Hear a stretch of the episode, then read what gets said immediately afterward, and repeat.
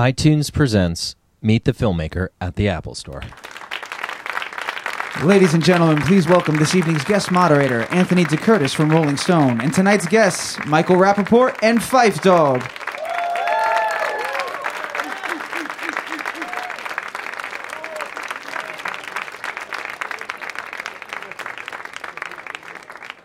Thank you all for coming out tonight.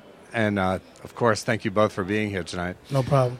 Well, one of the things about the film uh, is the first part of it is incredibly evocative and really, really powerful. A kind of like hymn to both the origins of hip hop and you know that early '90s period out of which you know a tribe called Quest emerged. I wonder if you could talk about uh, you know the impact of the music had on you when you first heard it, and uh, you know how that was reflected in uh, you know in what you tried to do with the film. Um, for me, you know, hip hop has been a part of my life. I've been a fan of it since I was like nine or ten years old. My father worked at a radio station in New York City. It was the first radio station in the city to play disco music. It was called WKTU Disco 92. Any of you guys remember that station? Anyway, he he brought home a promotional copy of Rapper's Delight by the Sugar Hill Gang when I was like nine or ten years old. And just the way, you know, my kids, and I'm sure a lot of kids today, when they hear the music, they just gravitate towards it. I just happen to be gravitating towards it at its inception. Um, you know, I was from the east side of Manhattan. I wasn't living in it. I wasn't, you know, growing up around it. I was just like a fan of it, and I had a, a, a hookup, so to speak. And, you know, and as I got older and as the music started evolving, it just became the soundtrack to my youth you know, and I started going in the streets and playing basketball, and you'd hear it on the radio. And every Friday and Saturday night, it was like clockwork. You'd sit by the radio and watch and, and watch and listen for DJ Red Alert and Mr. Magic and Chuck Chill Out. You'd sit by and, and, and record, and, and you know, I would hear these things that you know you you know they would like became um, monumental moments catching Run DMC on the radio for the first time, catching Dougie Fresh on the fir- for the first time, and it just continued on. And um, eventually, I heard uh, a guy named Q-Tip on ninety eight point seven talking about a Tribe Called Quest album coming out, and I became a fan of theirs. Phife. why don't you talk a little bit about the things that really inspired you to start rhyming, you know, and how the music impacted you when you first heard it? Um, I was influenced to start because my mom is a poet, and then my dad well, my mom and dad, their record collection was massive. But um, growing up of Trinidadian descent, along with the O'Jays and Chic and this group and that group, there was a lot of calypso in the house, because that's basically our culture in Trinidad, like hip hop is our culture here in New York. You know what I mean? So we had a plethora of records that I could just reach out and listen to.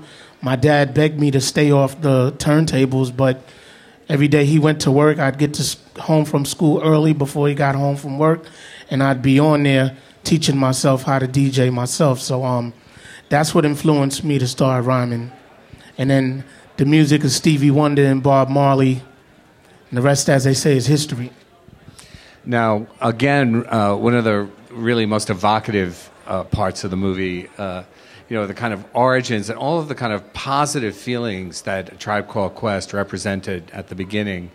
Uh, I wonder if you could talk about that and, and you know place it within the context of the time and and you know what the group was trying to achieve uh, in the context of what hip hop was and what popular music was and you know what you guys hope to put out there. Uh, we were just pretty much concerned with being ourselves.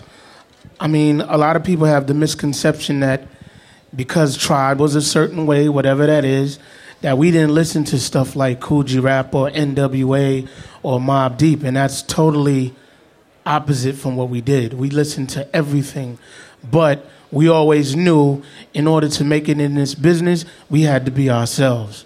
You know what I mean? So that's basically where our concentration was. And it wasn't even so much being different.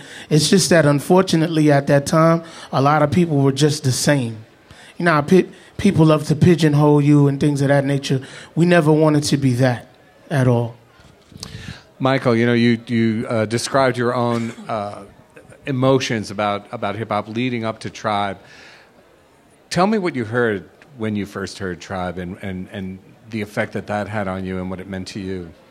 Um, when I first heard a Tribe Called Quest, the well, the first song that I heard, and I saw the video, I was disappointed because it was I left my wallet in El Segundo, which is a popular song, and in hindsight, I like it, but when I saw the video and I was in and I had I, I only heard them on the radio, I was like, "What the hell is this? This is what all the hype is about? Like, these, what, what is this?" And then I was like, I kind of wrote them off for a second, and then finally, you know, soon after that, I heard Bonita Applebum, and I was like, "Wow!" Um, and I think the feeling that it evoked, it was a, it was something. There was an ingredient in their music that was like fun, conscious there's a word that came up a lot during shooting the movie inclusive. Their music was for everybody, but it was definitely soulful, hardcore hip hop. But somehow or another, they were able to mesh all these things together. And I think the reason why, like, it, it emoted and stayed in the fans for so long, I think, it, it, I don't know, it was like the honesty or something. It was just this honesty and this humanity about the music, and it was funky and, and, and, jazzy at the same time. So it was like a lot of things provoking uh, from the music, and, and it wasn't contrived at all. Phife, listening to Michael describe the music that way and, and the impact that it had on him, is that, you know, does that resonate with what you were feeling at that time and what you felt like you guys were putting out there and wanted to do? Well, yeah, I definitely didn't want to put El Segundo out as the first single, but Barry Weiss and the staff at Jive Records thought it was the perfect single to put out or whatever, and I was totally against it. But in hindsight, like Mike said earlier, I think it was good that we that we did put that single out because we def- definitely learned from our mistakes, and that was the last time Jive was ever in control about what we were going to put out as singles. So you know what I mean. Um, it was basically a spring. We used it as a springboard, and the rest, as they say, is history. Well, there's a, a texture to the film, you know, and it, it, it really has a variety of, of kind of narrative arcs. One of which is, uh, you know, about the group as a whole. One of which is about developments in hip hop. One of which is kind of about getting older. Uh, and one of which uh, is also your relationship with Q-Tip, which goes back to when you guys were really little kids. Uh, I wonder if you can talk about, uh, you know, what Q-Tip was like as a kid, what the two of you got from each other in those early days, and and, and what that relationship was like. The relationship was dope. I mean, you know, he was always taller, obviously. I was always shorter. you know what I mean? But we played the same sports, and being short, I always had to prove myself more so than everybody else, and I did exactly that. But um, you know, whatever whatever I did, he did, and vice versa as far as recreation. You know what I mean? And um, when it came to the music, his father he he basically put me on the jazz, and I put him on the reggae. You know what I mean? So we shared a lot of things. You know what I mean? We learned a lot from each other's household, even. You know what I mean? And then when it came to hip hop, you know, I was out in the street like that, just really taking taking it all taking it all in. And being that he was my best friend as a kid, I went up to him and was like, yo, I'm going rhyme. This is the thing to do. You need to do that as well. Not to mention LL Cool J and Run DMC, they're from the same area as we are. So we looked at them as our idols and we used to mimic them as well as Dougie Fresh and Slick Rick. You know what I mean? And said, yo, after a while it was like, yo, we could do this too. Because anyhow, you could say their lyrics, you know all the lyrics, and you sound just like them or whatever it may be. It's like, yo, why, why don't we try this for ourselves? And we did, and it, and it worked out. Michael, you know, you described the impact that Tribe had on you, and suddenly you found yourself in a spot where it seemed like maybe you could try to do something, maybe tell this story. You know, can you talk about that decision and that process and uh, that hope for, for what you wanted to do with this film? Um, my hope and sort of idea for the documentary um, was I, when when the group broke up in 1998. I was like unsatisfied with the breakup. I was like a lot of groups, a lot of groups in hip hop were breaking up. Like EPMD broke up, and Pete Rock and CL Smooth broke up, and a bunch of them broke up. But when Tribe broke up, it was surprising because they're, it was just, you just, as a fan, and there wasn't like internet and what you didn't know what was going on. You just like they're breaking up, and you just heard a little thing on MTV, and you're like, what, what? Wait, no, they can't. It's Tribe Called Quest. Um, and at their last show in 1998 here in New York City at Tramps, I said somebody should do a documentary on a Tribe Called Quest because to me, all the groups I just mentioned and Grandmaster Flash and the Furious Five and Eric B and Rakim and Big Daddy Kane, like those guys, Tribe Called Quest is the equivalent. Uh, if you grew up in the '60s listening to the Beatles, Jimi Hendrix, the Rolling Stones, Led Zeppelin, like Tribe meant the same thing to me. And all those groups, I had always watched documentaries about those groups, and and I just, it was just a natural thing. Like somebody should document a Tribe Called Quest. Somebody should do a. doc- I mean, who wouldn't want to see a documentary about Big Daddy Kane? I, I would love to see that. I But wouldn't want to make you- it, but I would love to see it. But when did you decide that it was going to be you? I I decided it was going to be me. I saw them perform in 2006 at the Wiltern Theater, and it was a just a great show. And the energy was so great, and I was backstage, and everybody was kind of waiting for Tribe to come out, and it was this actor and that actor, and you know this model, and, it reminded me of these Jim Marshall pictures of Janis Joplin and Jimi Hendrix and Bob Dylan playing around backstage. And I said that night while somebody was taking a picture of I think Q-Tip and Phife. Somebody should do a documentary about a Tribe Called Quest, and one of them said you should do it. And and I turned to my friend. I said I'm gonna do a documentary about a Tribe Called Quest. And then two years, and then I kind of got the ball rolling. I kind of started talking to them about it, or talked to Q-Tip about it. And I, I was busy working on a, on a show and whatever. And then when I found out halfway through their tour, their Rock the Bells tour in 2008, I didn't even know they were on the tour they were headlining this tour. I was like, I'm going to do the documentary about a Called Quest, and I, and I called Q-Tip, and he said, cool, and he said, call the rest of the group, and I called them individually, and they, they all said, okay, and getting started was probably the easiest part about it. Phife, how did you feel when um, when Michael approached you about the idea of this documentary? What what was your sense about it, and did you have any uh, did you have any hesitations, or was it all good as far as you were concerned? I definitely had some hesitation, but um, I definitely had some hesitation, but I basically just asked him if everybody else was okay with doing it, and he said yes. And I said, well, who am I to say no? You know what I mean? So I just joined the fray, and here we are. You know, uh, as I'm sure, before we start opening the floor to questions, uh, as we know, there was uh, an original title, Beats, Rhymes, and Fights, that was changed.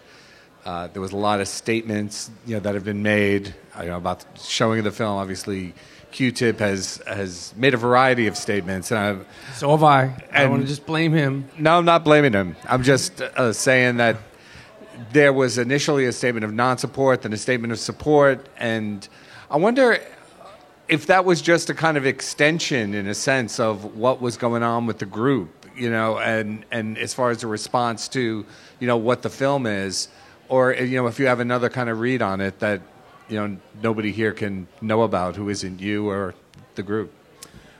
for me, I, I, you know, the sort of stuff that's been in the press and the back and forth between me and Q-Tip, and then me and the group, I'll say. Um, listen, if, if somebody was making a documentary about me that was as intimate as this film wound up, I would be a little concerned too. It- just with the whole thing, like, what? Wait, what the hell is this? Like, I thought you guys were just gonna just be talking about the low end theory Midnight Marauders. I didn't know you were gonna. So, you know, no one knew, it, including me, that the film would have the interpersonal relationships be so articulated in the film. So I think that when the guys started seeing the film, it was nerve wracking, and it's it's exposing, and, and, it make, and it's vulnerable. You're in a vulnerable position. So I think it came from that. Um, I feel like now the group as a whole is behind the film.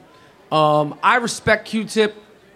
There's no reason why I would have ever went out of my way, spent my own money, um, you know, to, to, to, to make a film about somebody that I don't have a lot of respect for. I love the group, and you know, the film is the film, and our little stuff is it's really not that big of a deal anyway. You know, I mean, I, I, I, I can't wait for him to watch the film with an audience and really let the audience tell him what they think about it. Because I made the film for the audience. I mean, it's about a tribe called Quest, but I made it for the, you know, for the fans and for the audience. I didn't make it for the four guys.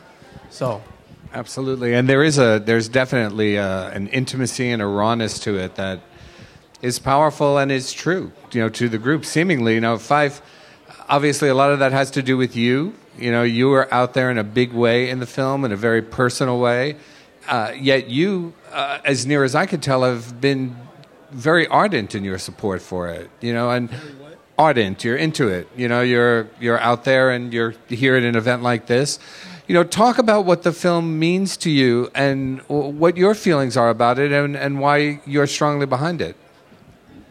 I'm strongly behind the movie for the simple fact that I know he put a lot of time and effort, forget the money aspect of it, but a lot of time and effort into making this film.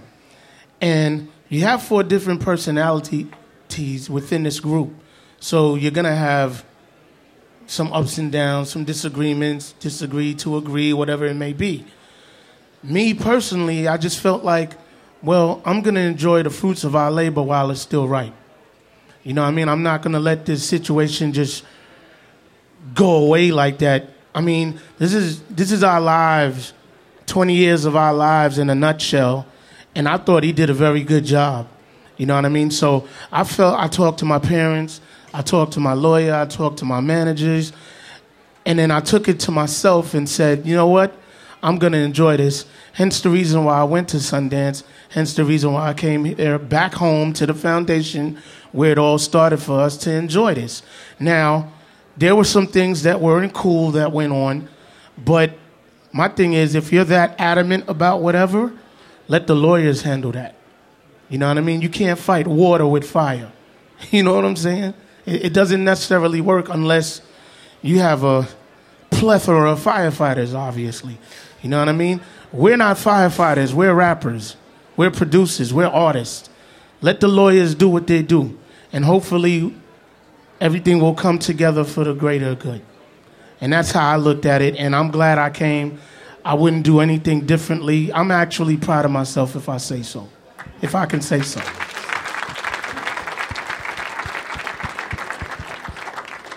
I'm sure we have some questions. We have some comments from uh, from all of you. So why don't we start that process? We have a uh, microphone. Raise your hand. We'll come to you. The first question is right here on this side, gentlemen, over here to your left.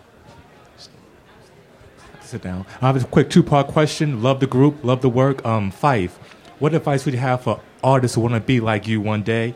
And Michael, you said getting started was the easiest part of this. What was the most difficult part of this doc?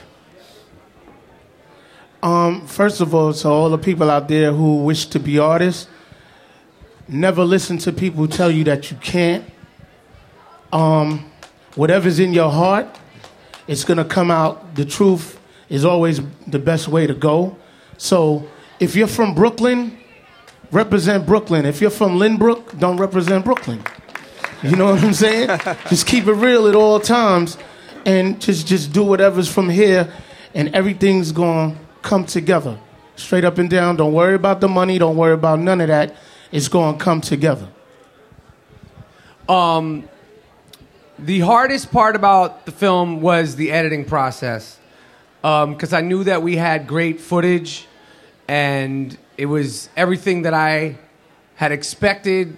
No, it was everything that I had imagined and more. And I would sit in the editing room scared to death because there was over 100 hours of footage on how to figure out how to take that 100 hours of footage and make it 95 minutes of informative, entertaining, and what I felt is, is honest, an honest story. Um, so that and the music clearances were, were the toughest because music clearances are tough just if you're clearing any song, but hip hop, particularly tribe, this, they're so sample heavy so like you can't just clear Bonita Applebum. You go to the group, of course they're they're cool with it. Then you have to go to what is it, Ramp? Get it from Ramp, and then the Isley Brothers, and then I mean, so the, the sampling was was so heavy, and cl- you have to clear every sample. That was a whole other project in itself that I didn't realize was going to be so tough, but we did it.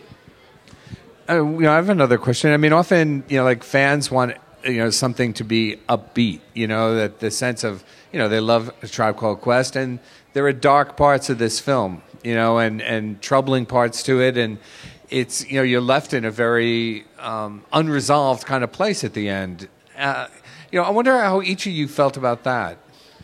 For me, I feel like Tribe Called Quest is unresolved, and and you know I, I've heard some people comment on the movie saying it's, it's really upbeat, but it's also sad.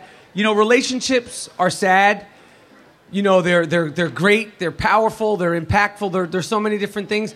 But the thing that I related to while we were shooting, I've had my shares of ups and downs in, in personal relationships, and watching these guys, who I've always felt like they remind me of my friends, and I was going through my own stuff when I when when we were making the movie, and watching these two guys just kind of bump heads and miss each other and misinterpret things and and not be able to fix it and knowing like well if you just do this maybe i, I related to that because I, I i have had that so um what was the initial question i'm sorry Well, no, I was just wondering if you if you thought that it would have been nice. Oh, yeah. I mean, if, no, I, I, I never had any plans to, con, like, I wanted to end this way, or I, I wanted it to end on a relatively honest note.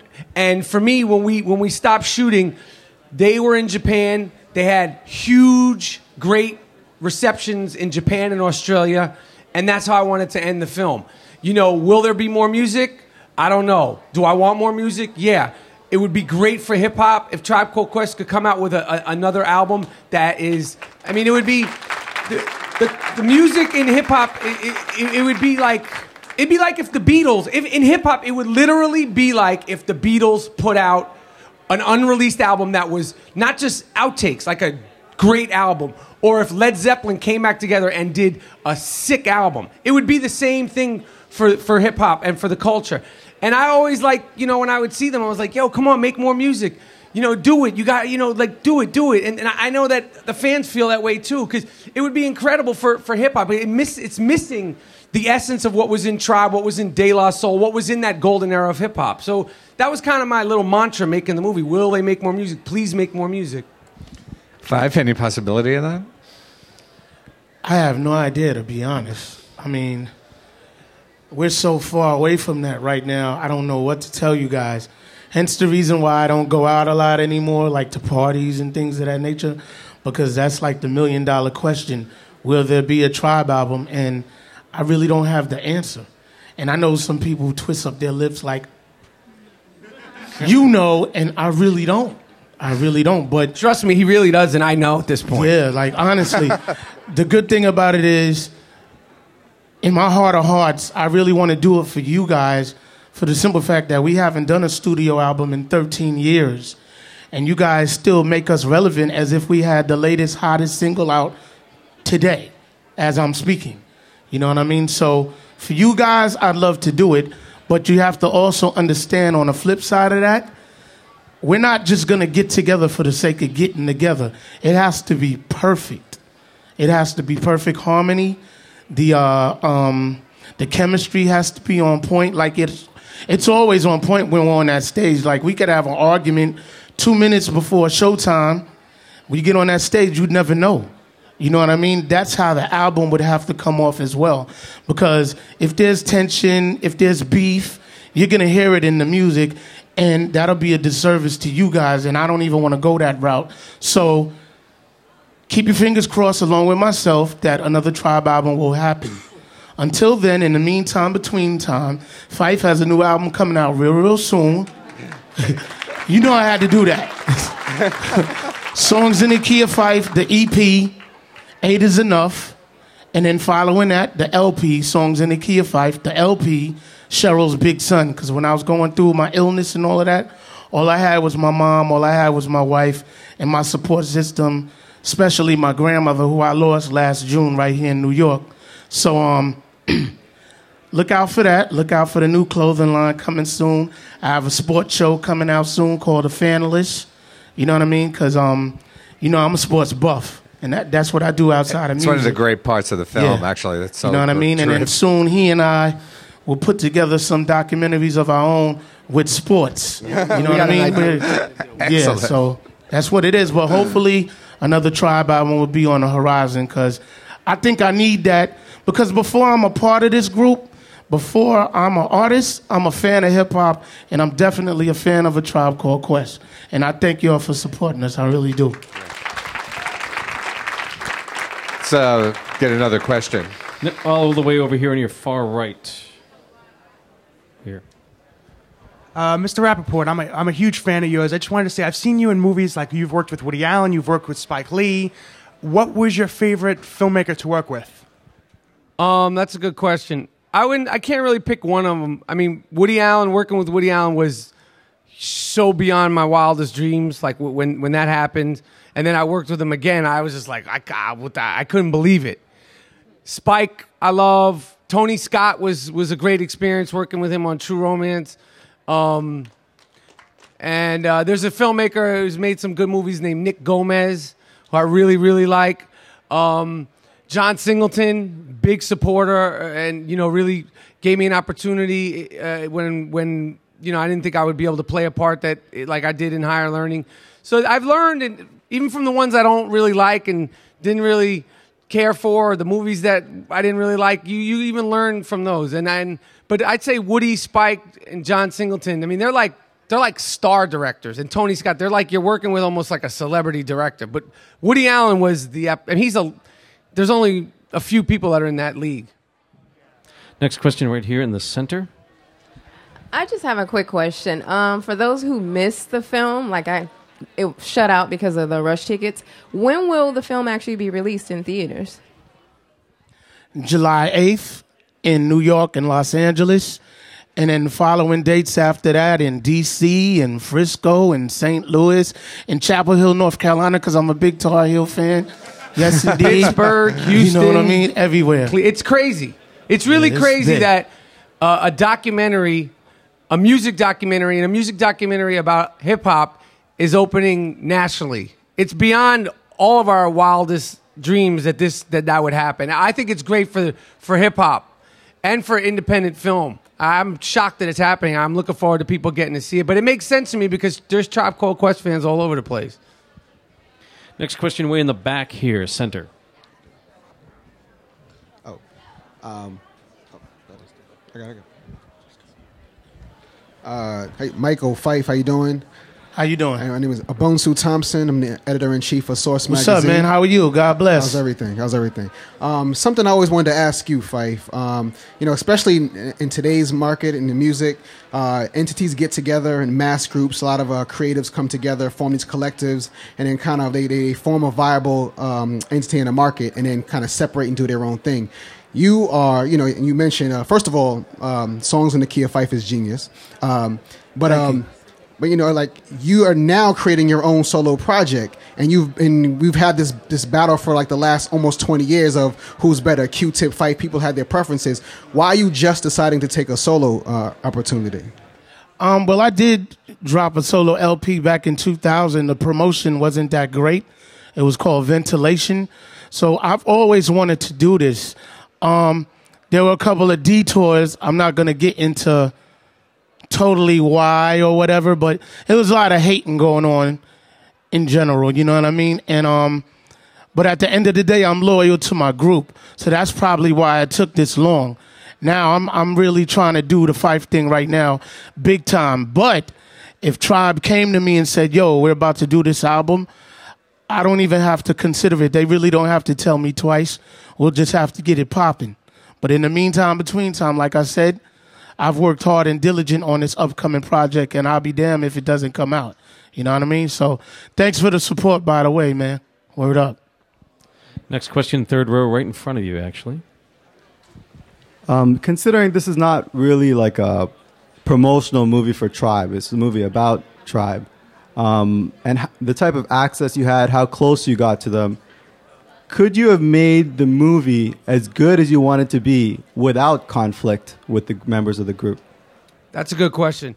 No, the movie, the movie would have been fun, but I feel like it would have gotten monotonous, and it would have felt more like a behind the scenes how they did it sort of like a DVD extra that comes with the greatest greatest hits album if the film didn't turn out as interpersonal.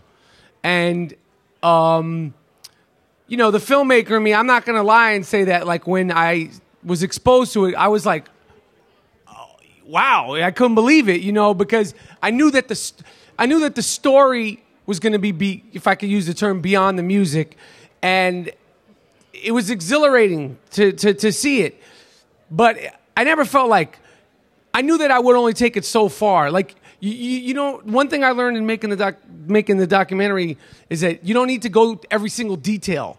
Well, he said this and he said that because there's I have like you know endless amounts of interviews.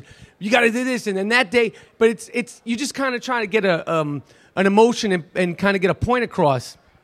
But yeah, without without the story that's beyond the music, it wouldn't have been as an inter, is it is an is a good film. It wouldn't have been as good. It would have been just a, it would have been really for the, the Tribe Called Quest aficionados. And that's one thing that I did not want the movie to be before. Over on your right in the fourth row in the back. How you guys doing? Uh, Phife, first of all, I'd like to thank you for shouting out Long Island on your records because no one knew it Absolutely. existed. I think that you did. So, um, Cool. my question for you though, I you know, because whatever happened early on, I know like you, De La, you guys kind of missed out on like the big money boat. But like, do you take any solace or comfort at all in knowing that you're like the MC's MC, like the artist's artist, like that people look to you, and we'll always look to you for that, and like, you know, like they say, same things about Radiohead or Rolling Stone writes it, you know, and says that you know the the artist's artist. I mean, do you take any comfort in that? And also, if I get a quick one to Mike, real quick. You called yourself uh, one of the greatest black actors ever on Conan one night. I remember. Are you gonna Are you gonna be one of the greatest black directors now, or are you moving on? And I, I call Phife the Rod Strickland for the for, for basketball fans, the Rod Strickland of MCs. Word, word, word. I, um, I'm I'm actually elated by that because I look at people like Doc Rivers as a player's coach. So I totally understand what you're talking about. Um, if they refer to me as such, I'm I'm totally honored. That that weighs that holds a lot of weight more so than money. I think, you know what I mean? Because there are people out there who understand the method to my madness, maybe. You know what I mean? So I'm happy about that. I have no qualms with that at all. As far as me being one of the greatest black actors, I, I don't remember exactly what I said on Conan. I mean, you know, the, I always like to state the obvious. I mean, I, I, you know, f- for whatever reason, you know, my first film was Zebrahead, which was a story about, thank you, uh, interracial relationship, and it was hip hop in it. Happened happened to be the first time Nas was exposed to the world. Um, you know, it, through higher learning and bamboozled and you know appearances and videos, whatever. You know, hip hop and and and you know the way I grew up. It's just the way I grew up. I mean, I have all kinds of different friends, and not just black guys, not just white guys. I, you know, somehow or another, I came out where like it was just like, especially at a young age, it was like he's my he's cool. You play ball, all right, we're friends. Um, and and um, so you know, I if if I continue on as a director, I, if I'll just want to be a good director. I don't want to be the best of anything. I just want to just you know continue to learn and grow and and and hopefully um, get a chance to make my next film. We have time for two more questions. Front row right here. uh, Phife, I just want to say I grew up on you. My brother like just played all kinds of Tribe Called Quest, all kinds of music, R and B, hip hop. So I thank you. Thank Uh, you. Michael Rapaport, man. I'm gonna tell you, you're like the coolest guy in Hollywood. Period. You're one of the coolest guys. Period. you're unique. I'm and not I the just- coolest white guy. No, period. yeah, So, important I- qualifier. Yeah. now that you've done documentaries and done movies, what do you like better? Like acting, directing? Do you do we see a lot more directing coming out of you? Anything? Um, well, I, I I'm always going to be an actor first, and that's always going to be my first love. I've been wanting to direct for like ten years now, um, so I would love to be able to balance the two. Um, I feel like right now, for me, like I am really anxious to make a narrative film, but I'm never gonna. I mean, acting is something that's like it's so important to me to do. So I, I'm always to continue doing it. Um, but directing is like it's like a. I, it's, I'm so intimidated by it in a way, and that's why I'm gravitating towards it more because I have so much I want to learn and explore with it, and that's exciting to me. Right here on the second row in front of you. How you doing? Big fan of both of your work. Everything from day one, the whole resume is just perfect. No questions asked. Um, Phife, you mentioned earlier that you'd want to do a sports documentary with Mike. Um, what kind of topic are we are we looking at? That's a question for both of you too. Um, I don't want to give away too much because a lot of people will run with it and do it before us. It is a good idea. But um, to be honest, we're both sports buffs. Now I'm not as much as him. This guy could tell you about the 1974 Reds. He'll tell you who played the right field. He's I- I serious just- with the I sports. just- it'll have to be sports or music. You know what I mean? But being that I'm a part of music and been for a while now, I'd re- you know the grass always looks greener on the other side. You know what I mean? And when I want to get away from the madness of the music, I always go to sports. Always. So, like, if I could do a documentary on the whole Ohio State Michigan rivalry or the history of the Pittsburgh Steelers or my hometown Yankees or the Jets, you know what I mean? That'll be dope. You know what I mean? And it's just like, matter of fact, when we were at Sundance, we had a discussion about Fab Five, and Jalen Rose beat us to it, but obvi- for obvious reasons. And it was great. You know what I'm saying? He was part of the Fab Five, of course, and um, it was a great movie. But that told me right there that good minds think alike, and we're gonna get it popping real soon. Yeah, so we, uh, really look out for that. Yeah. Well, thank you both very much, and thank you all for coming. And go see the film when it comes out. Thank you guys. Thank you again to Michael Rapaport and Phife Dawg.